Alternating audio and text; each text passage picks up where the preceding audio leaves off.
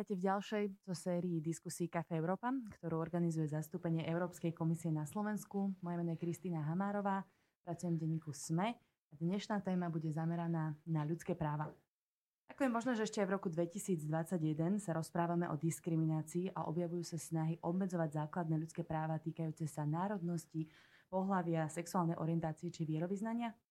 Keď sa v tejto oblasti priblížime štandardom bežným v Európskej únii, čo s neustálými snahami obmedzovať prístup žien k umelému prerušeniu tehotenstva a dočkáme sa na Slovensku registrovaných partnerstiev? A tieto a mnohé ďalšie témy ešte sa budem dnes rozprávať s výkonnou riaditeľkou Slovenského národného strediska pre ľudské práva Silviou Porubenovou. Dobrý večer. Dobrý večer. S zástupcom vedúceho zastúpenia Európskej komisie na Slovensku Radimom Dvořákom. Dobrý večer. Dobrý večer. A s ľudskoprávnym aktivistom, ktorý pôsobí v niekoľkých neziskových organizáciách a Rade vlády pre ľudské práva Lácom Oravcom. Zdravím divákov, ahoj. Chcem len pripomenúť, že ak by ste mali akékoľvek otázky na našu dnešnú diskusiu, môžete ich klásť do aplikácie slajdov. Stačí dať hashtag Kafe Európa, alebo teda Cafe Európa a my ich počas diskusie, respektíve na konci diskusie prečítame a pokúsime sa s hostiami a hostkou odpovedať. Dobre, môžeme teda začať. Ja by som sa rovno tak spýtala eh, pani Porubenovej. Vy máte teraz takú novinku v rámci Slovenského národného strediska pre ľudské práva. Vyšla teda správa o dodržiavaní ľudských práv za rok 2020. A od tej by som sa rada odpichla. Vy ste mi spomínali, že ona sa tak ako keby kreovala sama na základe toho, čo sa dialo na Slovensku za posledný rok. Mhm. Áno, na rozdiel od iných profesí možno, e, moji kolegovia a ja sme mali tú komparatívnu výhodu, že témy a obsahy našich agent e, naozaj generovala v tom pozitívnom zmysle teraz korona, respektíve podnety, námety našich klientov a problémy, na ktoré sme museli takým spôsobom reagovať. Takže to, čo bolo jasné hneď na začiatku, bolo to, že veľmi často sme sa stretávali, alebo na čom sme sa zhodli postupne, bolo, jasné, bolo to, že tentokrát, prvýkrát, ako ten rámec e, musí byť výsostne priam vedecký a mhm. musí vychádzať výsostne správnej argumentácie pretože taký eseistický, politologický, veľmi širokospektrálny, respektíve popularizačný charakter správy by neobstál. E, nakoľko chceli sme sa vyhnúť takému veľkému zjednodušeniu. Zdá sa, že počas pandémie sa mnohí stali odborníkmi na ľudské práva. Mnoho ľudí jednoznačne deklarovalo, čo je a čo nie je pre porušením ľudských práv. Takže ak to zhrniem v krátkosti, na základe tej situácie, ktorú sme monitorovali, pozorovali, na základe tých podnetov, ktoré nám prichádzali, e, sme vlastne sa rozhodli zaoberať sa predovšetkým e, slobodou pohybu, pobytu, ochranou ľudskoprávnych štandardov, pokiaľ ide o osobné údaje, výkonom práva na vzdelanie, výkonom prístupu k zdraviu alebo práva na zdravie a legislatívnymi opatreniami, do ktorých zasiahla, alebo respektíve do všetkých právnymi prámeňmi, do ktorých zasiahla práve COVID kríza a ktoré zasiahli týmto spôsobom sprostredkovanie do slovenského právneho poriadku. Samozrejme tou mm, úlohou správy je podať pre stakeholderov konkrétne odporúčania. To znamená, že tie odporúčania sú smerované vláde Slovenskej republiky, jednotlivým rezortom, generálnemu prokurátorovi, úradu verejného zdravotníctva, regionálnemu úradu verejného zdravotníctva a podobne. Uh-huh. Láco, my sa, iba uvediem, že sa poznáme, teda pracovali sme spolu teraz donedávna v jednej neziskovej organizácii. A ty vnímaš tento vplyv pandémie na výkon ľudských práv na Slovensku? Tak nepochybne. A mm, zároveň o pandémii sa hovorí ako o kríze vo všeobecnosti. A krízy majú tendenciu preverovať niektoré ako keby veci, aj rozhýbať možno nejaké stojaté vody, sú aj príležitosťou. Čiže vlastne pre mňa pandémia do veľkej miery odhalila aj možno stav ako keby vôbec uvažovania o ľudských právach, skôr neuvažovania. Že e, otvorilo sa veľa čiastkových tém, ktoré aj Silvia spomenula, proste, na ktoré sa aj upozornilo v minulom roku. Pre mňa jeden zo záverov je, že že sa o tom nediskutovalo proste, akože niektorí kritici ako keby veľmi upozorňovali na to, že tu na ohýbame častokrát ľudské práva, respektíve sme rezignovali na potrebu zdôvodňovať, čo vláda robí alebo aké opatrenia príjmame ľudskoprávnou perspektívou. To je pre mňa jeden z hlavných záverov, že, že vznikol tu pocit, že kvôli pandémii musíme ako keby rešpektovať akékoľvek zásahy. A nie je tu dostatočná taká tá sila alebo výtlak možno spochybňovať aj dobré ako keby opatrenia a pýtať sa na to, že je to primerané, je to naozaj nevyhnutné, je to to, čo vlastne... A o niektorých sa budeme baviť, ale tá štátna karanténa je pre mňa jeden z takých najkrajších príkladov, že sa toto tak ako keby niekedy bez diskusie len proste ako prijalo. A musím aj povedať, že fakt, že že žiaden z ministrov ako keby nepoužíval ľudské práva ako nejaký argument v vôbec riešení pandémie. Takže odhalila možno stav vôbec ani len ochrany ľudských práv, ale aj nejakého nášho znútornenia ľudských mhm. práv, aj osobného, ale aj spoločenského po 30 rokoch od, od revolúcie. Možno je to aj takéto vnímanie, lebo však eh, na Facebooku alebo tak vo všeobecnosti sa objavovali také tie narratívy, že Mojím právom je nenosiť rúško napríklad. Že neviem, či práve na to naražaš. Ja chcem naraziť na to, že tento hlas je ako legitímny a niekto by mal vedieť ľudskoprávne ako keby odargumentovať a poctivo. A je to aj ústavný súd samozrejme v konečnom dôsledku, ale aj tá vláda by sa mala snažiť ako keby presvedčiť obyvateľstvo, kde to má ten ľudskoprávny základ, prečo má právo zasahovať, treba zákaz vychádzania. Tých, tých drobných opatrení je veľa a tá slovenská povaha je aj taká, že my sa, ako väčšina z nás sa podriadí ako keby nejakému opatreniam, ale vlastne ako keby rezignovali sme práve na to presvedčiť ľudí. Tie rúška sme začali nosiť skôr zo strachu, ako z nejakého takého fakt ľudskoprávneho ako vnímania. Takže si myslím, že v tomto, v tomto máme veľké rezervy. Že nenazeráme na mnohé veci cez, cez tie hranice. Ja si myslím, že mnohokrát sa prekročili aj hranice primeranosti a keďže sa stotožňujem s bojom proti epidémiou, tak ako nechcem ich akože spochybňovať a priori, ale ako keby, že ani nebola snaha, že, že teraz vlastne čokoľvek urobíme, akokoľvek prísne nastavíme zákazy, tak to musíme my všetci rešpektovať. A to si myslím, že, že, že chýbal mi tam aj ten taký buď právnický alebo ľudskoprávny uh, diskurs alebo diskusie o tom. Uh-huh. Pán Dvažák, Slovensko naozaj bolo dlhé mesiace v lockdowne, máme tu núdzový stav už teda veľmi veľmi dlho. Um, hovorilo sa o rôznych mobilných aplikáciách a tak ďalej. Skôr som bola tak zvedavá, že boli sme výnimkou my v nejakom riešení práve tejto pandémie, alebo bol to taký narratív možno celej Európskej únie? To je zajímavá otázka. Pokud se na to podíváme z takového celoevropského pohledu, tak Evropská unie uznává, že ta pandemie samozřejmě měla negativní socioekonomické důsledky, které mají čím dál větší negativní vliv na, na, lidské, na lidská práva, na demokracii, právní stát obecně. Ale většina Evropanů eh, ta dočasná opatření proti koronaviru eh, v podstatě schvalovala. Eh, zaštiťovala se tím účelem boje proti pandemii. Vždycky se ale našla nějaká menší část obyvatelstva, která právě s jednotlivými opatřeními nesouhlasila z různých důvodů.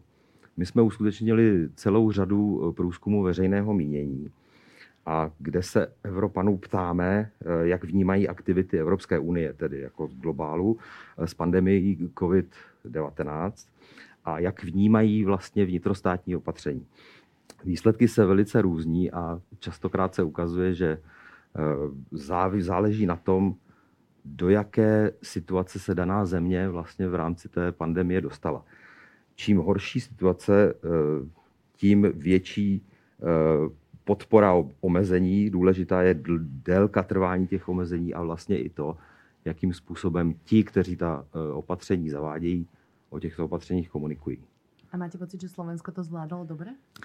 No tak Slovensko minimálně v první části té pandemie bylo premiantem evropským, takže tam se asi e, měnila i ta veřejná mínka e, vzhledem k tomu, jak se situace zhoršovala. Takže potom naopak v druhé vlně té podzimní Slovensko bohužel se dostalo do červených a černých čísel a s tím eh, samozřejmě vzrostla i, vzrostl i ten odpor většinové populace k zavádění těchto opatření. Takže řekl bych, že se dá vyvodit určitá přímá úměra mezi tou situací dané zemi a tím, jak je vnímána, jak jsou vnímána ta opatření. Ja by som nadviazala na oboch mojich predrečníkov a vlastne v zásade ešte najprv na Laca s tým, on tak medzi rečou zmienil tú primeranosť, časovú ohraničenosť a zdôvodniteľnosť jednotlivých opatrení.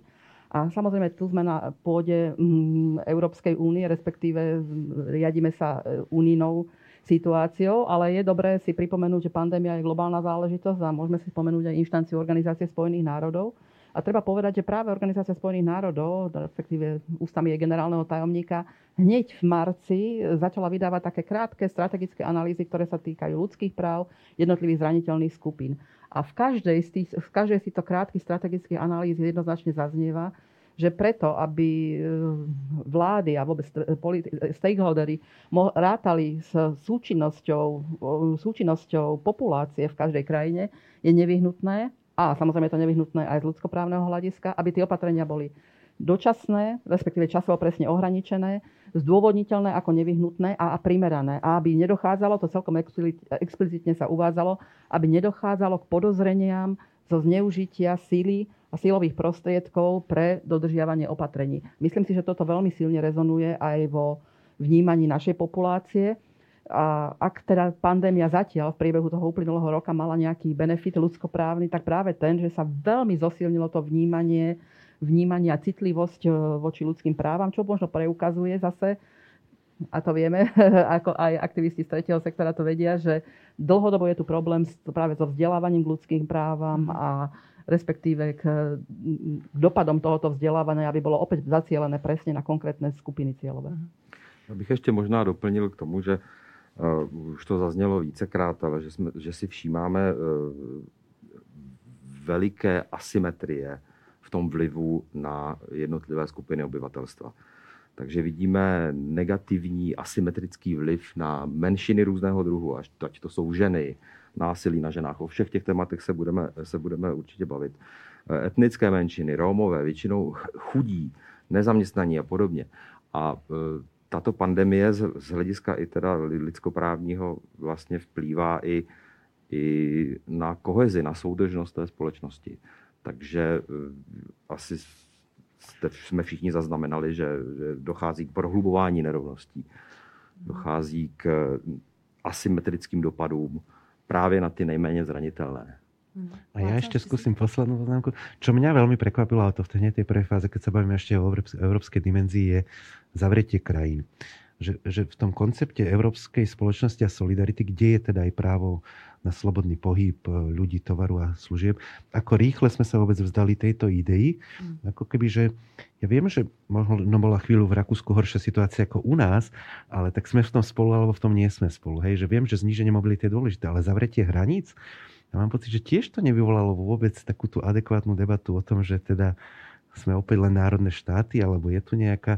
Potom neskôr, ako myslím, že ten kredit Európskej komisie v tomto sa zvyšoval, ale stále to cítim aj ako takú ako prehru nejakého európanstva v tomto mm, celom. Ano, ano. Mm-hmm. Můžu, můžu potvrdit, protože vlastně teď ex post se začíná mluvit o budoucnosti Schengenu. Uh-huh. Jakoby najednou přestal platit. Jakoby jsme se najednou uvědomovali, že co jsme vlastně ztratili tím, že se za, zavřely hranice. Některé nápady byly, že se třeba zavřou i okresy mezi sebou uh-huh. a podobně. Eh, Evropská komise toto hned z kraje vlastně eh, zaznamenala a proto se začaly uh, zavádět ty zelené pásy, aby se aspoň pohyb zboží zachoval, když už nemohli cestovat lidé. A má, máš pravdu v tom, že vlastně je to spíše krize evropanství v hlavách těch našich uh, národních lídrů, nikoli krize Evropské unie jako takové, hmm. protože to, jestli daný stát zavře hranice, je kompetence právě vlády, případně jejich jeho největší, nejvyšších představitelů. Hmm. Takže tenhle ten rozměr asi selhal. Hmm. A je to evropanství v hlavách tedy, v hlavách tedy našich, našich lídrů, kteří určují, kterým směrem ta Evropa uh, bude postupovat. Hmm. Určite to bol aj zásah do životov ľudí, ktorí žijú v pohraničí, ktorým to absolútne skomplikovalo situáciu, možno aj presne nejaké kontakty s rodinou alebo dochádzanie do práce a tak ďalej. Chcel som sa ale ešte vrátiť k tomu, čo ste naznačili, že pandémia má naozaj veľký vplyv práve na tie e, také slabšie skupiny, sociálne slabšie skupiny. A Slovensko v tomto prípade ešte v prvej vlne, keď sme si viedli dobre, malo taký e, neslavný príklad asi, to bola tá karanténizácia e, rómskych osad na východe Slovenska, ktorú kritizovala po svojej správe teda aj verejná ochrankyňa práv Mária Patákiová a nezisková organizácia Amnesty International dokonca poslala otvorený list Rade Európy v ktorom vyjadrila obavy teda nad zaobchádzaním s ľuďmi žijúcimi v romských komunitách. Vnímali ste, alebo teda skôr, že ako to podľa vás toto dopadne, pani Porbenová? No, ja myslím, že toto bude jedna z eh, kauz, ktorá skončí pred ústavným súdom. A v celku otvorene tiež priznám aj to, že očakávam, že týchto chaos bude veľa. Uh-huh. Čiže ústavný súd bude v nasledujúcom období určite zavalený takýmito podaniami. Uh-huh. Ja nadviažem v jednej veci, že hm, nechcem obajovať to uzavretie osad, lebo sa s ním nestotožňujem, ale viem si predstaviť opäť snahu ako, hm, že argumentovať, že prečo je to nevyhnutné. Hej? Aj keď bola tam hneď tá paralela, že sídlisko by nezavreli, panelák by nezavreli a podobne. Ale čo mne tam veľmi chýbalo je, že vlastne opäť o obmedzeniach sa má ako diskutovať v alternatívach. To naozaj nič iné sme nevedeli spraviť na tú prevenciu. Viem si predstaviť, že v romskej osade niektorú mobilitu nie je možné obme- e, ľahko ako keby regulovať, že nemusíme mať niekedy prehľad o obyvateľov a podobne, ale, ale mm, niektorí aktéri, alebo ako to nazývam, ľudia, ktorí poznajú to prostredie, navrhovali iné spôsoby, ako, ako, ako bojovať proti šíreniu pandémie, lebo však bojovať chceme. Že nikto z nás nepovedal, že tak vyložme si teraz ruky a počkajme, čo sa stane. Ale vlastne, že tu sa príjme to silové riešenie jedno a ani sa nezdôvodne a ani sa nehovorí o iných alternatívach. Čiže toto mňa veľmi ako keby irituje a že na tých Romov a na tých slabých a na zraniteľných my si vždy trúfneme a dovolíme viac. Čiže vlastne tam je stále aj ten náš pretrvávajúci podľa mňa taký rasizmus, ktorý máme, lebo voči bielemu neromskému obyvateľstvu myslím si, že by si to politici akože neriskli. Proste bali by sa oveľa viacej ako navrhovať takéto riešenia. Teraz si mi nahral do karát, lebo áno, nie len tí, ktorí sú diskriminovaní či znevýhodnení na základe etnickej príslušnosti, ale napríklad aj z hľadiska veku. Nespomenuli sme ešte skupinu starších ľudí ako, ktorí sami primárne sú o mnoho znevýhodnení, alebo počas celej pandémie sú znevýhodnení už väčšou mierou infekčnosti, umrtnosti a tak ďalej a vlastne veľmi, a, veľmi ich ohrozuje a znevýhodňuje a izoluje aj zakorenený ageizmus v našej spoločnosti. Okrem problematického alebo zdôvodniteľného napríklad e, uzatvorenia sociálnych zariadení. Vieme, čo sa tam dialo. Vlastne ďalšie následky, ktorými je možno aj sú možno umrtia z dôvodu takého maladaptačného syndromu, hej, z dôvodu ne, blízk, ne, absencie blízkosti najbližších ľudí.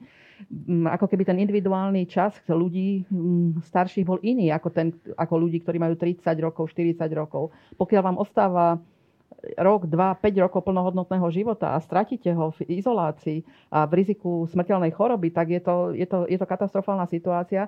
Čiže opäť tie apely, či už z Európskej komisie alebo z Organizácie spojených národov smerovali k tomu, aby sme sa nedívali paušálne na všetkých ľudí 65+, plus, alebo aj 80+, plus, ako na bezmocných, a neautonómnych, ktorí sú len objektami takých opatrení a ktorí nemajú možnosť prejaviť svoj, aj svoj ľudskoprávny názor a svoju vôľu. A to zvrátené v tom bolo, že celé sa to ako keby zastrešovalo argumentom, že my vás chceme chrániť, tak vás odizolujeme. A vlastne, ale už pomerne skoro sa začalo diskutovať aj o tých iných dopadoch práve izolácie, psychických, duševných, akože pre niekoho človeka naozaj môže byť práve to väčšie riziko spočívajúce v tej osamelosti ako riziko ako keby spojené s koronou. A vlastne myslím si, že sme odsudili tú generáciu naozaj na, na odstrihli sme ju vlastne častokrát. A ja súhlasím, že aj tie zariadenia, ale nám zomrelo tak strašne veľa ľudí bez možnosti sa rozlúčiť ako so svojimi blízkymi a ani sme len nehľadali akože možno nejaký spôsob, ako, ako, ako im to možno umožniť. Že vlastne toto bol pre mňa akože veľmi taký akože osobne e, zraňujúci moment, že vlastne, že tých 12 tisíc ľudí, väčšina z nich podľa mňa zomrela um, nejak osamote. Mm-hmm. Áno, a ešte taký ten argument, že nechod navštíviť babičku um, a tí ľudia pritom si mohli vybrať vlastne niečo úplne iné, mm-hmm. že možno oni chceli byť práve ano. presne v kontakte s rodinou. A ďalšia taká mm, nejaká neprávosť, ktorá vyplávala na povrch eh, počas pandémie, bola možno situácia rodín, ktoré ostali uzavreté doma, bez možnosti nejako chodiť do práce a tak. To boli naozaj že dlhé mesiace. A, a tam sa ukázalo, že Slovensko má vážny problém s domácim násilím. A vy ste, pani Porubenová, v jednom rozhovore pre portál Ženy v meste spomenuli, um, že teda pandémia presne vplýva na tieto vzťahy žien. Máte to uh, spomenuté aj v správe. Ale že možno sú tam aj nejaké náznaky na zlepšenie. Ja to teraz nehovorím o domácom násilí, len že keby ste to vedeli vysvetliť. No to je presne ten istý prípad, ako, ako je vnímavosť voči ľudským právam.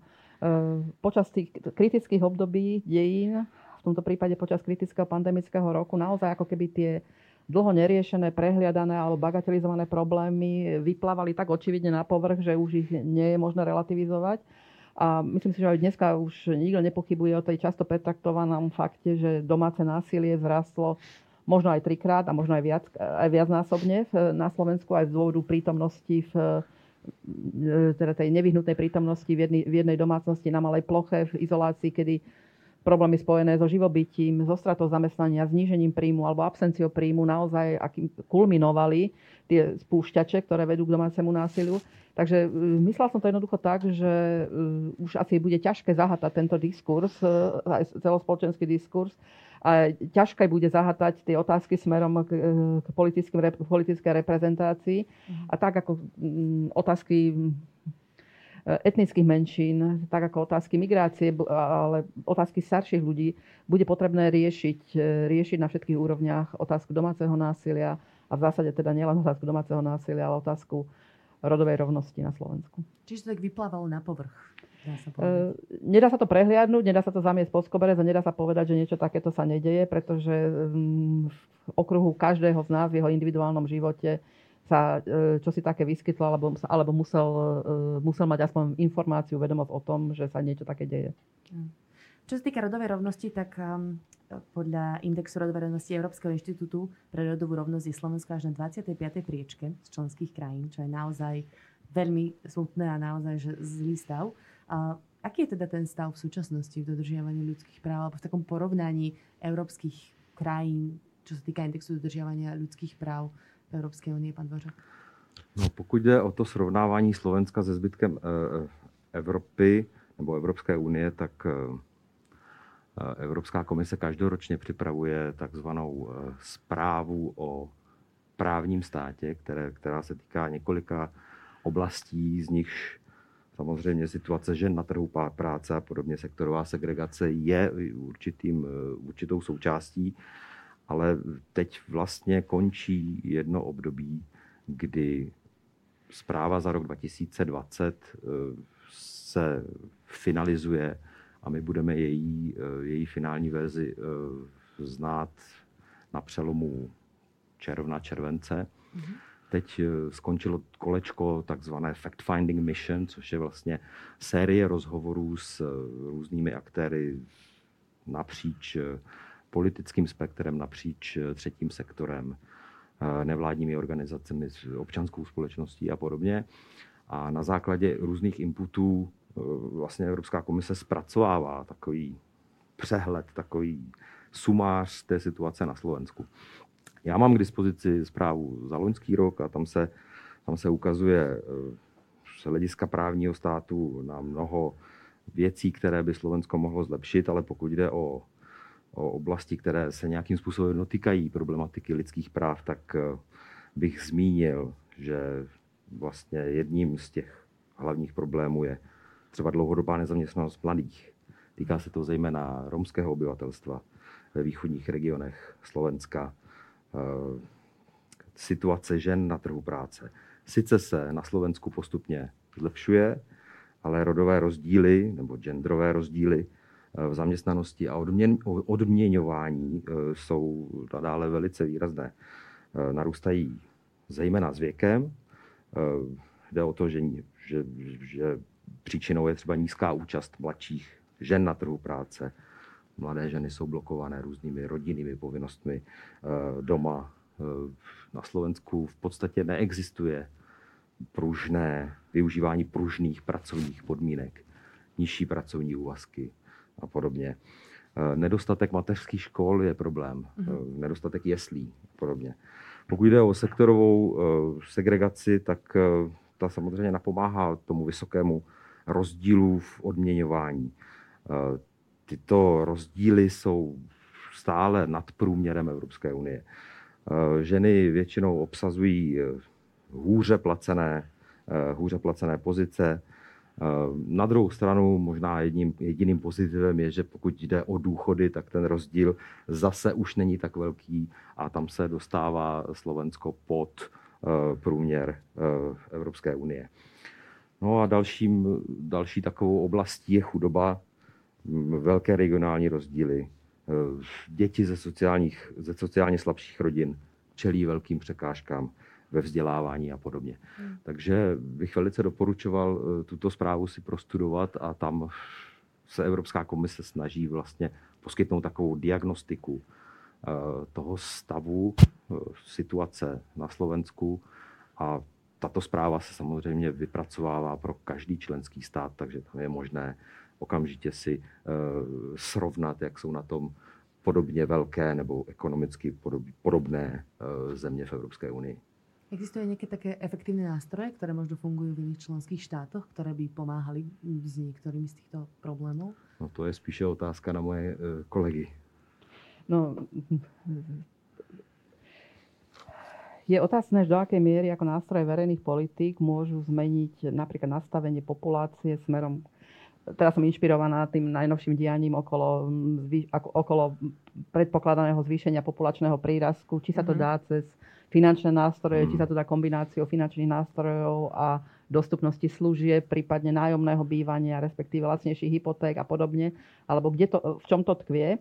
Ale ak by som teda absolútny súhlas so všetkým, čo pán Dvožák hovorí, samozrejme aj s obsahmi a odkazmi spomínanej správy, Čiže v zásade platí teda naozaj Slovensko, Slovenská republika, pokiaľ ide o rovnosť mužov a žien, určite sa nemôže porovnávať s krajinami tretieho sveta. Je jasné, že vysoká miera zamestnanosti a všeobecná vysoká miera zamestnanosti, e, vysoká miera industrializácie a podobne spôsobila ako to, že sme na istých priečkách takým spôsobom celkom samozrejme, ale pretrvávajú tu skutočne rozdiely, ktoré sa týkajú nerovnakého odmeňovania za rovnakú prácu a prácu rovnakej hodnoty Problémom s rodovým dopadom výrazným je, mm, sú pri nízke mzdy, čo platí teda nielen pre ženy, ale aj pre mužov a v dôsledku toho práve pri nízke, pri nízke dôchodky.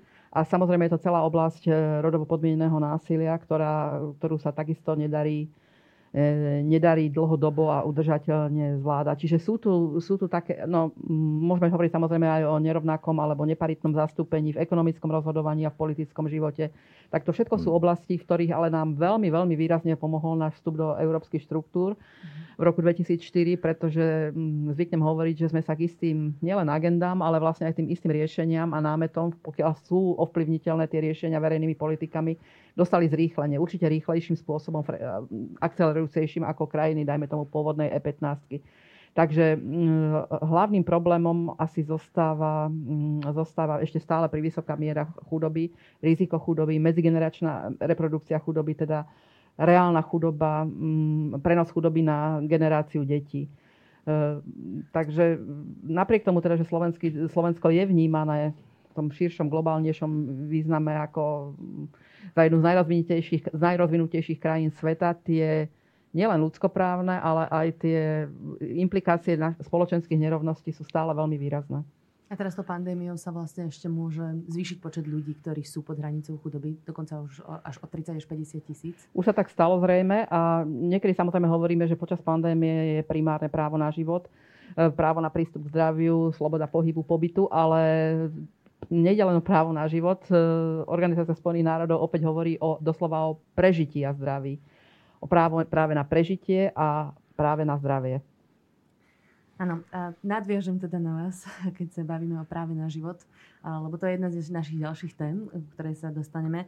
A to teda, že medzi prvými zákonmi po prvej vlne pandémie v roku 2020 nebola záchrana ekonomiky, ale návrh na sprísnenie interrupcií.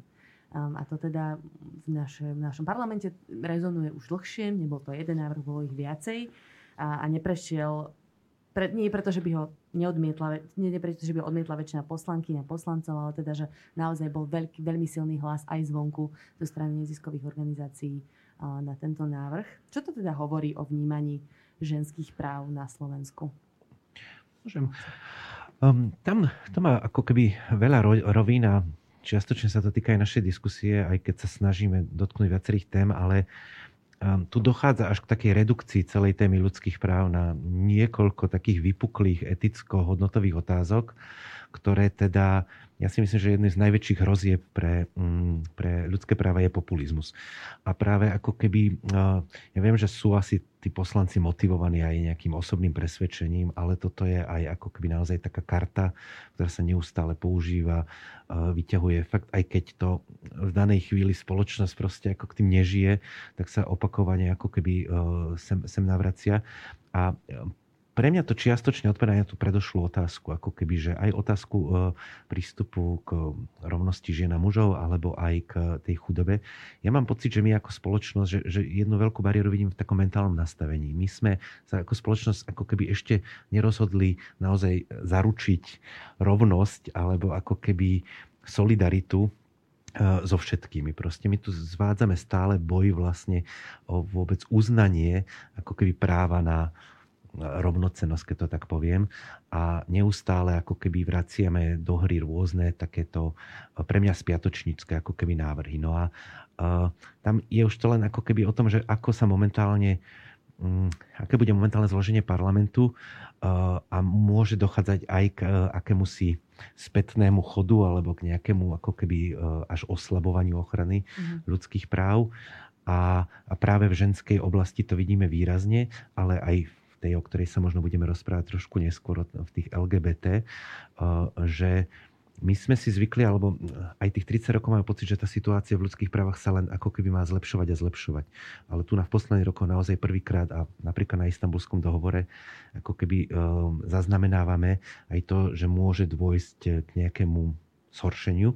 A pre mňa jedna z tých varovných vecí minulého roka, neviem ako vážne to berie Silvia, ale vieme, kde pracovala predtým, tak vlastne je vôbec, že my zápasíme o slovorod. Proste my, my, my mm. sme ako keby ťažko riešiť tie veci. Aj ty si sa pýtala napríklad, keď my neuznávame ako keby, že vôbec, že rod existuje a že mm-hmm. sa fakt rodová rovnosť je predsa niečo iné ako rovnosť mužov a žien. A vlastne keď my si tieto veci nevyjasníme, tak uh, ťažko sa hýbať vpred. Takže myslím, že, mm. že o toto sa tu dneska ako keby že najviac bojuje. Či vôbec uznať rovnosť v tej plnej šírke. Áno, vlastne ide o východiska vlastne ľudskoprávne, pretože nieraz sme sa v diskusiách s oponentami stretli s tým, že neuznávajú východisko esencie rovnosti ako pre, te, pre tento typ debaty. A pokiaľ sme pri tých interrupciách, e, asi je všeobecne známe, že táto téma je skutočne zástupnou, prekrývajúcou témou, preto aby sa neriešili neriešiteľné častokrát a nekoncensuálne otázky politickej kultúry, nekultúry, respektíve témy, na ktoré aktéry, ktorí sa usudzujú, usilujú o našu volebnú priazeň, jednoducho nemajú odpovede, nevedia na ich odpovede. A tie interrupcie sú jednoznačne kartou alebo tý, tou trefou do čierneho práve preto, že tam neexistuje kompromis. Buďte na tej strane spektra, ktorí teda sú nepriateľné za každých okolností, alebo teda rešpektujete právo ženy rozhodnúť. Uh-huh. A um, asi nedostatočne silne zaznieva, že interrupcie, nikto neschvaluje interrupcie, nikto nepovažuje interrupcie, interrupcie za dobro interrupcie nie sú dobrom. Interrupcie sú naozaj poistkou proti, mm, proti neinformovanosti, chudobe, hlúposti, e, trestné e, zneužitiu, znásilneniu. Čiže e, dokonca si myslím, že interrupcie vlastne už nie sú ani súčasťou mentálnej výbavy dnešnej mladej generácie tá, mm, ten počet interrupcií klesol tak dramaticky našťastie, že celá populácia, nielen ženy, ale aj muži si zaslúžia pochvalu. Čiže volanie po, sprísne, po sprísnení, a to bolo už po náleze ústavného súdu, ktorý jednoznačne, eh, jednoznačne hovorí, aká je situácia na Slovensku, volať po sprísnení interrupcií z akýchkoľvek dôvodov je naozaj kopanie do otvorených dverí. Já, já se přiznám, že teď nebudu mluvit jako zástupce Evropské instituce, ale jako Čech žijí, žijící na Slovensku, zajím, trošku v tom tápu. Je to, eh, je ta, tahle debata o těch interrupcích, myslí podle vašeho názoru spíše nějaké politikum, nějaký politický diskurs, nebo to odráží reálně nastavení společnosti, nebo mm, její úkrok zpět, nebo její nějaký vývoj, který je dán jinými věcmi než politikou? Myslím si, že to čisté politikum, ktoré práve mm, zneužíva naozaj tú bipolárnosť toho hodnotového nastavenia. Že na jednej strane je to jednoznačné odmietnutie interrupcie, alebo museli by sa dostať otázke, kedy začína ľudský život, to znamená počatie, kedy, kedy môžeme hovoriť naozaj o ľudskom živote, o embriu, o človeku a mm, to je vlastne debata alebo diskus zase na celé 10 ročia, nikdy nekončiaci a po, politikum naozaj zneužíva, zneužíva toto jasné hodnotové vyhranenie v slovenskej populácii. Myslím si, že samozrejme je jednoznačne silnejšie, ako je, ak, aký, ako je vyhranenie v českej populácii. Ano, ano, ano, proto se ptám. Já k tomu mám jenom, eh, k těm interrupcím mám jenom eh, takovou, takovou drobnou poznámku, jenom bych upozornil na to, že vlastně Evropská unie zcela jasně deklaruje, že chrání sexuální a reprodukční práva žen. Jsou to základní lidská práva a instituce Evropské unie, ale i členské státy mají vlastně právní povinnost je dodržovat a chránit. Na druhou stranu, z právního hlediska podle těch platných smluv, na, na základě kterých funguje Evropská unie, my vlastně eh, nemáme kompetenci v oblasti interrupcí a legislativy eh, související s interrupcemi. Eh, tou disponují bohužel členské státy. A nebo bohužel, bohudík, záleží na úhlu pohledu. Ale možná je to zajímavé téma do diskuze o budoucnosti Evropské unie nebo Evropy, kterou vlastně 9.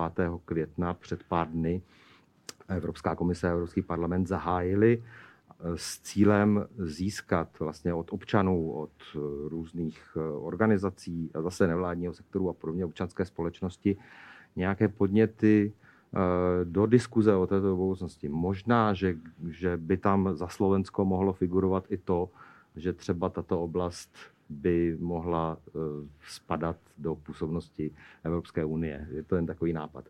Takže to som sa práve chcela spýtať, eh, ale v súvislosti so situáciou v Poľsku, lebo eh, u nás teda tie zákony neprešli ďalej, ale naopak v Poľsku 22. oktobra ústavný súd rozhodol, že vykonávanie interrupcií zo závažných a nezvratných dôvodov, ako je napríklad vývojové poruchy plodu, nie je v súlade s ústavou a teda interrupciu tak bude môcť možné podstúpiť výlučne v prípade, že tehotenstvo je následkom dokázaného znásilnenia alebo pre, predstavuje verejné ohrozenie zdravia, života a ženy čo je teda absurdné. A, tak preto som chcela vlastne spýtať, že vy si to už tak naznačili, že Európska únia ako keby nemôže do toho zasahovať, ale mm, má nejaké odporúčanie, je tam, prebieha tam nejaká forma komunikácie, je tam nejaký, nejaká určitě, snaha? Určitě probíhá, určitě probíhá komunikace. E, v, té, v těchto otázkách se mm, příkladně angažuje e, místo předsedkyně Evropské komise Věra Jourová, která má i na starosti právě agendu e, právního státu. Existuje určitě určitý způsob, jakým, jakým může Evropská unie v úvozovkách tlačit na daný, na daný členský stát. I, I třeba v takovýchto oblastech je to článek dvě smlouvy o Evropské unii. Je to mechanismus, kterým, který Evropské unii umožňuje rozhodnout o tom, zda existuje nějaké závažné a trvající porušení principů nebo hodnot Evropské unie ze strany členského státu a může rozhodnout o možných sankcích. A tento mechanismus byl eh, sice v jiné souvislosti, ale ne, ne, pardon, nedávno eh, aktivován eh, ve vztahu k Polsku, mm-hmm. ale vlastně i ve vztahu k Maďarsku, Evropským parlamentem. To je asi Čiže vše. Možno, možno Takže, by som teda nadviazal, že teda charta základných práv je súčasťou teda e, tých európskych dokumentov, ale už práve ten spôsob, ako ju interpretovať, alebo teda čo znamenajú jednotlivé, samozrejme máme aj Európsky súdny dvor, ktorý v niektorých ako prípadoch e, môže tieto veci ako rozhodovať. E, je tu aj dohovor Rady Európy, ktorá tiež vie, ako posúvať. Ale to sú všetko meké nástroje, ktoré krajiny, ktoré sa rozhodnú nejak flagrant, nejako keby neísť s tým európskym vývojom, tak, tak tu cítime bezmocnosť. A Polsko je príklad, ale to Maďarsko má už oveľa dlhšiu sériu a, a nevieme ako keby nájsť ten mechanizmus. Ehm, ja by som trošku zaklopal, že našťastie na Slovensku ako keby takýto nejaký prepad alebo takéto vykoľajenie ešte nenastalo mm. a držíme sa v nejakých ako parametroch aj voči nám. Bol započatý infringement pre uh, segregáciu rómskych um, detí, ale presne ako vláda vôbec je ochotná viesť dialog s komisiou, ale práve ako či naozaj jediným nástrojom nakoniec nebude to finančné podmienovanie, ak nepoužijeme slovo ako vydíranie, hej, že, že, a legitimita toho, že by Európska únia naozaj naviazala dodržovanie niektorých teda zásad právneho štátu, teda aj ľudských práv, financovaním z štrukturálnych fondov. Mne to príde legitimné. Vieme, že sa dosiahol kompromis, ale možno stále slabý, ale vlastne možno toto bude jediný ako keby spôsob, že proste, že práve s tým Maďarskom si nevieme poradiť tak no koľko to je rokov, už 10 a tam sa môžeme baviť o právach bezdomovcov, o postoji k migrantom, o, o nezávislosti súdov, nezávislosti akože vysokých škôl a vlastne sa len ako fakt prizeráme. Nechcem povedať, že komisia nič nerobí, ale nič ako keby razantné nemôže spraviť, aby, aby sa ten kurz niekedy zvrátil. No a, a kiež by, e, teda želám si, aby na Slovensku sme, sme naozaj nemuseli riešiť až takéto závažné um, oslabovanie ľudských práv. Jestli můžu, tak těch infringementů vlastně běží desítky po mhm. celé Evropské unii a je to vlastně řízení o porušení eh, povinností eh, členského státu. Není to žádná jako velká tragédie. Eh, na druhou stranu to, ten, ten mechanismus, který byl aktivován ve vztahu Polsku a Maďarsku, to už je závažnějšího rázu. A tam už se dostáváme na velice tenký let, takže uvidíme, jak dopadne diskuze o podmín, podmíněnosti čerpání fondů dodržováním hmm. principu právního státu. A Eh, Evropská unie a Evropská komise bude dělat a může dělat eh, jenom to, co jí svěřují smlouvy a k čemu eh, jí zavážou, zaváže Evropská rada, což jsou zase premiéři mhm. členských států. Takže do jisté míry je tam ten manevrovací prostor omezen. Asi sa vraciame opäť tej podstate európanstva a možno si treba pripomínať aj tie základné hodnoty Európskej únie a teda to, že, to, že nejde len o sociálnu či ekonomickú úniu, ale ide o doslova jednotu v rozmanitosti. Mm. Uh-huh. A co ty si to už naznačil, že na Slovensku je situácia zatiaľ vďaka Bohu lepšia ako v okolitých krajinách. A treba si možno ale tak pripomenúť, že máme tu teraz konzervatívnejšiu vládu. A, a často sa hovorí, toto zintenzívnenie porušenie práv žien je ako keby pod zámienkou ochrany náboženských alebo takých tradičných hodnôt. Tak eh, pani Porobenová, kam to môže až dotiahnuť táto konzervatívna vláda podľa vás? Pokiaľ ide o práva žien Áno. a rodovú rovnosť. Eh, no, eh, ja sa spolieham teda na to, že mm, tá populácia na Slovensku je naozaj veľmi vzdelaná, informovaná. Čiže aj keď tu hovoríme o nedostatočnom, zastup, nedostatočnom dajme tomu, politickom alebo ekonomickom zastúpení žien v rozhodovaní, určite, mm, určite nemôžeme hovoriť o nedostatočnom vnímaní, vnímaní vlastných ľudských práv väčšou, väčšou časťou populácie, teda ženskou populáciou na Slovensku.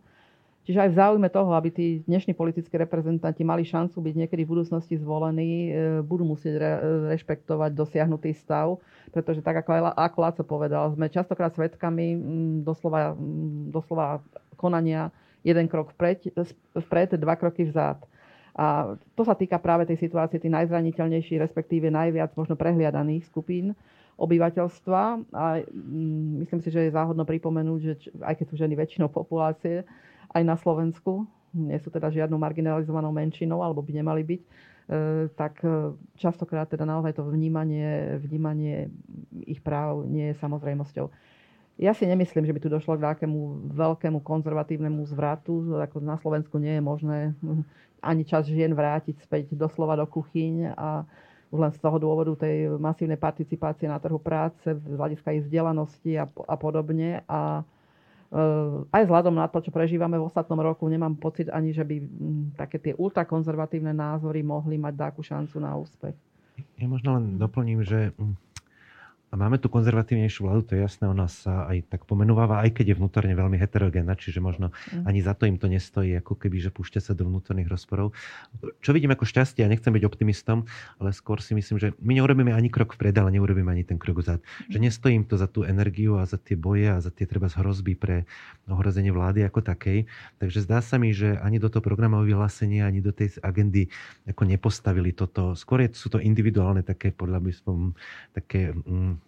úlety jednotlivcov, uh-huh. kde častokrát vidíme, my sme sa už o tom aj bavili, ale že prečo prichádzajú tie návrhy interrupčné.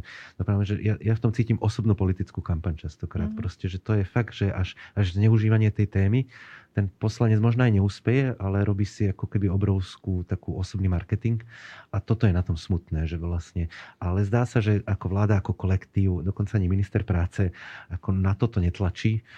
Verím, že to tak ostane, že naozaj by bola škoda práve v tejto oblasti robiť progres. Možno práve preto, že tá koalícia je stále krehká, ako keby e, to boli dve koalície v jednej, často tak definujeme a zároveň ale naozaj aj s tými, aj s predpokladanou možno nie ešte tou kompletnou dĺžkou trvania tejto koalície, naozaj ako keby si jednotlivé, ani sa to nedá zadefinovať politické strany, ale jednotlivé záujmové zoskupenia aktívnych politikov e, hľadali tie svoje agendy, ktoré môžu zaujať. Určite nie je náhoda, už som to spomínala, že prečo práve teraz minister financí prišiel minister financí prišiel s nápadom zvýšiť rodinné prídavky drasticky. Mm-hmm Ehm, častokrát teda tvrdím aj to, že analytici, analytičky roky zdôrazňujú istú, istú situáciu. Hej. To, že slovenská populácia starne, že starne najviac ako, asi, alebo starne najrýchlejším tempom v Európe po Polsku, to je známa vec.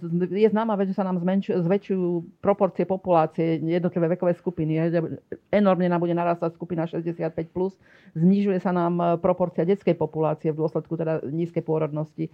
Ale teraz tu je tá otázka, či naozaj, tá, už sme to spomenuli dnes, či naozaj finančnými benefitmi e, sa dá, dá ako zlepšiť populačný prírastok. Analytici sa vo väčšine prípadov domnívajú, že nie.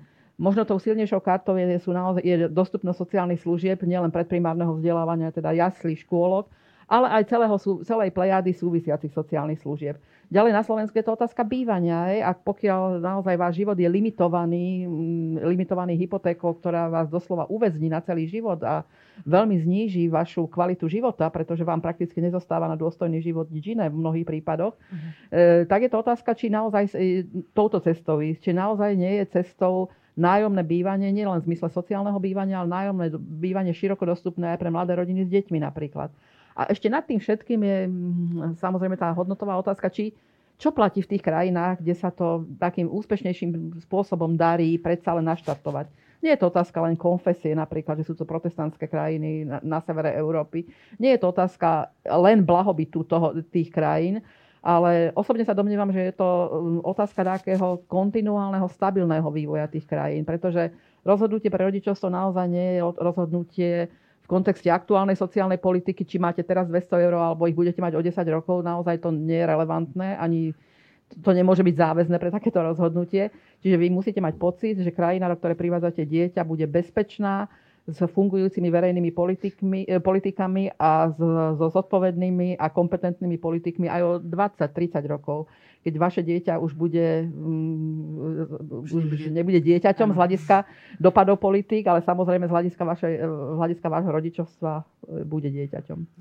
To ste odpovedali teda na otázku jedného z našich divákov alebo divačiek teda, čo hovoríte na zvýšenie príspevku na dieťa na 200 eur, Laco, ešte? Ale práve tá, tá otázka je veľmi akože dobrá v tom, že my túto tému neotvárame ako ľudskoprávne. Uh-huh. Z ňou neprišiel minister s tým, že bavme sa o životnej úrovni, bavme sa o tom, že či vlastne štát prispieva dostatočne, či umožňuje rozvoj dieťaťa, ale chceme riešiť ako demografickú tému. Čiže mne práve, a, a to trošku teraz Silvia naznačila, že my sa veľmi málo bavíme o nejakých sociálnych právach a vôbec aj ako čo chce garantovať ako tento štát ľuďom, a teda niektorým chudobnejším, ale potom aj širokým masám. Hej. Napríklad právo na bývanie je vlastne neexistujúca téma v tejto krajine. E, odmietli sme niekoľko medzinárodných dohovorov, ktoré vlastne mali garantovať nejaké právo na bývanie a toto je veľmi podobné.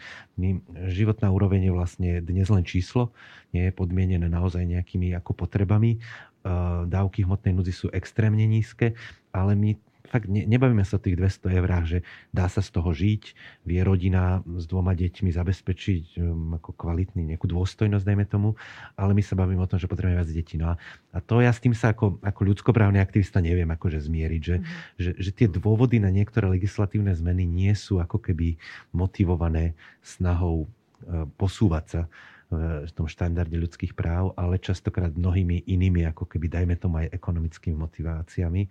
A tak by to nemalo byť. A to však nehovoríme o tých legendách, ktoré vzniknú z takýchto návrhov.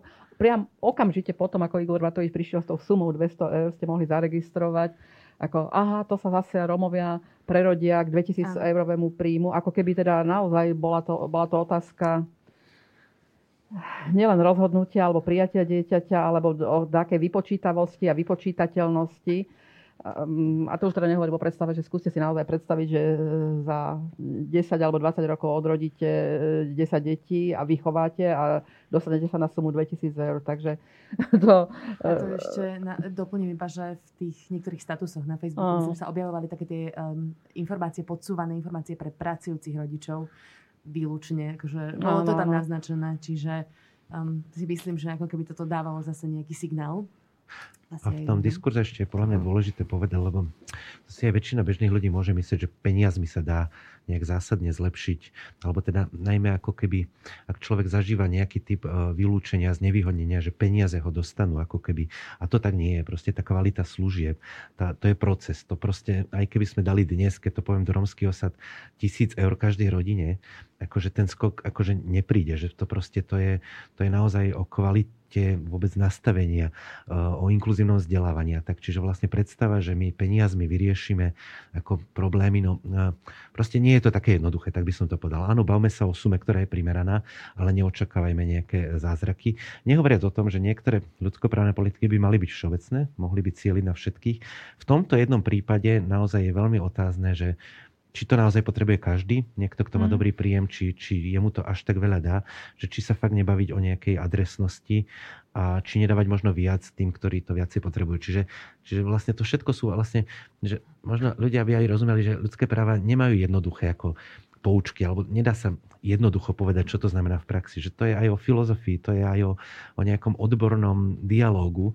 A napríklad takýto návrh by sa tiež mal zrodiť podľa mňa v nejakej e, pracovnej skupine, alebo možno aj v celospoločenskej diskusii. Že, mm. že to nie je len vyťahovanie návrhov z klobúka. Ten návrh tu bol už dlhšie, to o tom sa vie len na... Nie v takej podobe, no ale Bolo to trošku odkomunikované asi inak. A, ale dôsledkom je to, že naozaj naši politickí aktéry vždy uvažujú v tom horizonte 4 rokov, uh-huh. kedy daž nasledujúceho volebného obdobia a práve preto sú ako, mm, aj tie návrhy si myslím také krátkozraké a nekontinuálne. Hej? Pretože nikto sa nezamýšľa nad tým skutočne, alebo je mu to dokonca srdečne jedno, že čo bude o 10-20 rokov, keď on bude na úplne inom poste alebo v úplnej životnej, životnej situácii. Mhm. Ale tí, ktorí sú, mm, na ktorých sú zacielené tie opatrenia, tí budú naďalej žiť svoj život a preto e, ľudia naozaj musia sa naučiť a sú veľmi ostražití a opatrní v tom, pretože si uvedomujú, možno aj takú nie celkom čestnosť alebo jednoznačnosť takýchto návrhov. Presunieme sa k našej poslednej téme a to sú práve LGBTI ľudí na Slovensku. S Inštitútom registrovaného partnerstva akýmkoľvek neráta právny poriadok už len v týchto krajinách Európskej únie, a to je Bulharsko, Lotyšsko, Litva, Poľsko, Rumunsko a Slovensko. Takže sme naozaj že v poslednej šestke krajín Európskej únie, kde nemáme ani registrované partnerstva, už vôbec nie je manželstvo pre páry rovnakého pohľavia. Ako si vy, pán Dvořak, vysvetľujete takéto rozdiely? Že napríklad, dajme tomu v Chorvátsku, len teraz nedávno pred pár dňami uh, ústavný súd, myslím, že uh, priznal homosexuálnemu páru možnosť na adopciu. Pritom Chorvátsko vstúpilo do Európskej únie neskôr ako my. Že, že, v čom si to vysvetľujete?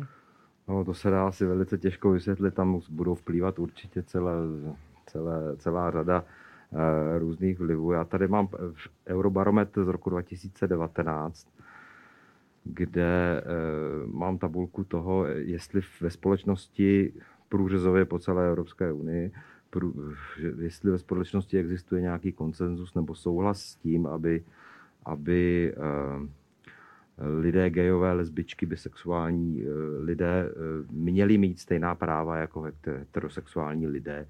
A tam jsou ty rozdíly, teda musím se přiznat, že mě to, že mě to samotného velice překvapilo a pohybujeme se od nějakých 98% ve Švédsku, mm-hmm. 97% v Holandsku, jde to tou řadou až úplně na konec a tam je Slovensko na nějakých 31%. Což pro mě osobně byl šok, protože Česká republika je někde v 57% a já mám pořád pocit, že jsme na tom eh, v této otázce jako velice podobně a nejsme. Eh, nad příčinami eh, můžou diskutovat odborníci z hlediska Evropské unie, je to jednoznačné. My máme eh, jeden z hlavních cílů v oblasti lidských práv eh, do budoucna, dosažení nějaké, čemu, něčeho, čemu říkáme unie rovnosti eh, pro všechny osoby, tedy včetně LGBTI komunity. Vyznáváme hodnoty otevřenosti, e, rozmanitosti. Každý může být tím, kým chce. A naše předsedkyně komise nedávno v jednom svém projevu uvedla, že každý může být, kým chce být a milovat toho, koho chce milovat bez diskriminace. Myslím si, že to celkem, celkem banálně vysvětluje vysvětluje princip té, eh, té unie eh, rovnosti. Eh, my jsme nedávno představili strategii pro rovnost LGBTIQ osob na roky 2020-2025. Vy ji určitě znáte. A vyplývá z toho, že diskriminace na základě sexuální orientace, rodové identity, pohlavních znaků, rodového vyjádření se ve skutečnosti prohlubuje. V roce 2019 uvedlo 43% osob LGBTI, že se cítí diskriminované, kdežto v roce 2012 37 mm Takže eh, klíčem k dosažení nějakého pokroku ve všech našich zemích eh, je z našeho pohledu i právo Evropské unie a byla zde i zmíněna eh, úloha Evropského soudního dvora. V rámci této strategie bylo přijato, byla přijata celá řada eh, dalších eh, věcí, například podpora začlenění a rozmanitosti eh, na pracovišti nebo boj proti nerovnosti v oblasti vzdělávání, zdraví, kultury a sportu a podobně. Takže zde lapidárně řečeno není prostor pro žádnou diskuzi. Evropská unie jednoznačně stojí za, eh, za hodnotami nediskriminace a za hodnotami rovnosti všech lidí, ať jsou jak, jacíkoliv. Uh-huh. Toto teda položím otázku tiež zo slajda, že či naozaj nie sú ľudia na Slovensku pripravení na posun v niektorých oblastiach, konkrétne teda LGBTI práva, alebo tomu iba bránia politici. Ako to vidíte vy, pani Podmanová? Je to veľmi podobná situácia ako, eh, ako pri interrupciách, ale Hm, samozrejme už úplne iným dosahom na cieľovú skupinu. Ja vôbec neverím tým rečiam o nepripravenosti a konzervativizme slovenskej spoločnosti. Aký konzervativizmus, keď ešte pred 30 rokmi sme boli krajinou s najvyšším podielom tehotných neviest, keď sme mali veľmi nízky sobášny vek, mm. tak mužov ako aj žien a teda nebol to dôsledok len takej ľahkovážnosti. Mm, Proste e, zdá sa teda, že ľudia vždy žijú v súlade s tými možnosťami, ktoré im ten konkrétny režim umožňuje. Takže um, myslím si, že toto je naozaj veľmi zavádzajúce. Tvrdiť, že slovenská spoločnosť nie je pripravená na diskuziu, ale respektíve na akúkoľvek právnu formu legalizácie zväzku, zväzku osôb rovnakého pohľavia. Asi samozrejme tých diskuzí na všetkých úrovniach e, musí byť, e, musí byť veľa. Nemôžeme na to rezignovať a automaticky rátať s tým, že mm, každý bude akceptovať e, túto situáciu. Ale myslím si, že toto je presne ten príklad toho, kedy nám naša mm, príslušnosť k, Európskej únii a tá spomínaná už jednota v rozmanitosti môže pomôcť. Nie je to žiadne nadprávo, je to samozrejmosť v Európskej únii. Aj to, že sme v poslednej šestke, je podľa mňa určitým signálom, že teda asi by sme sa mohli posunúť ďalej. Ale Tam treba možno ešte no. povedať to, že Európska únia nehovorí, že musí mať každá krajina registrované partnerstvo, no. ale má mať rovnosť. A teraz ako, ako vlastne aj na toto nazerať. Ja niekedy mám pocit, a práve aj vo vzťahu k tej LGBT, že Slovensko dlhodobo si volí cestu toho status quo. Proste tu ani nezaznieva nejaký silný diskurs ako nejakého, alebo také radikalizácie voči ako gejom a lesbám, nie, že by uh, sa tu každý z nich uh, cítil bezpečne, uh-huh. ale nemyslím si, že je to ani taká štvavá agenda, ale ani ako keby, že presne nepripustiť, že posunúť sa niekam. A vlastne Eh, jeden z problémov niekedy mentálneho nastavenia, ktoré je veľmi ovplyvnené politikmi. Tam si treba povedať, že to percento by mohlo veľmi rýchle poskočiť, ak by, ak by sme tu zaz, ako počúvali každý deň od politických lídrov a iných lídrov, že je v poriadku mať gay manželstva. Mm-hmm. Ale keďže to nepočúvame, tak podľa mňa ono aj v čase sa tie tie, tie postoje, mm. treba o otvorenosť k týmto ako keby inováciám akože menia. Uh, takže vlastne a teraz som zabudol, čo som chcel vlastne povedať. Ja, že, že tí ľudia mnohí hovoria, však akože my rešpektujeme gejov a lesby, nech žijú, ale manželstvo je to naše, alebo vlastne ten princíp partnerstva.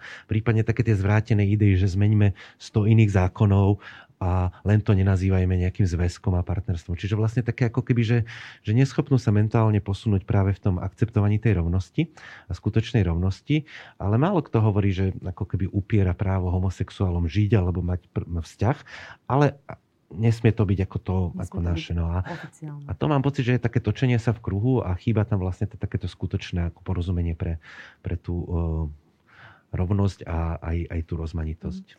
Ty si teda v Rade vlády pre ľudské práva.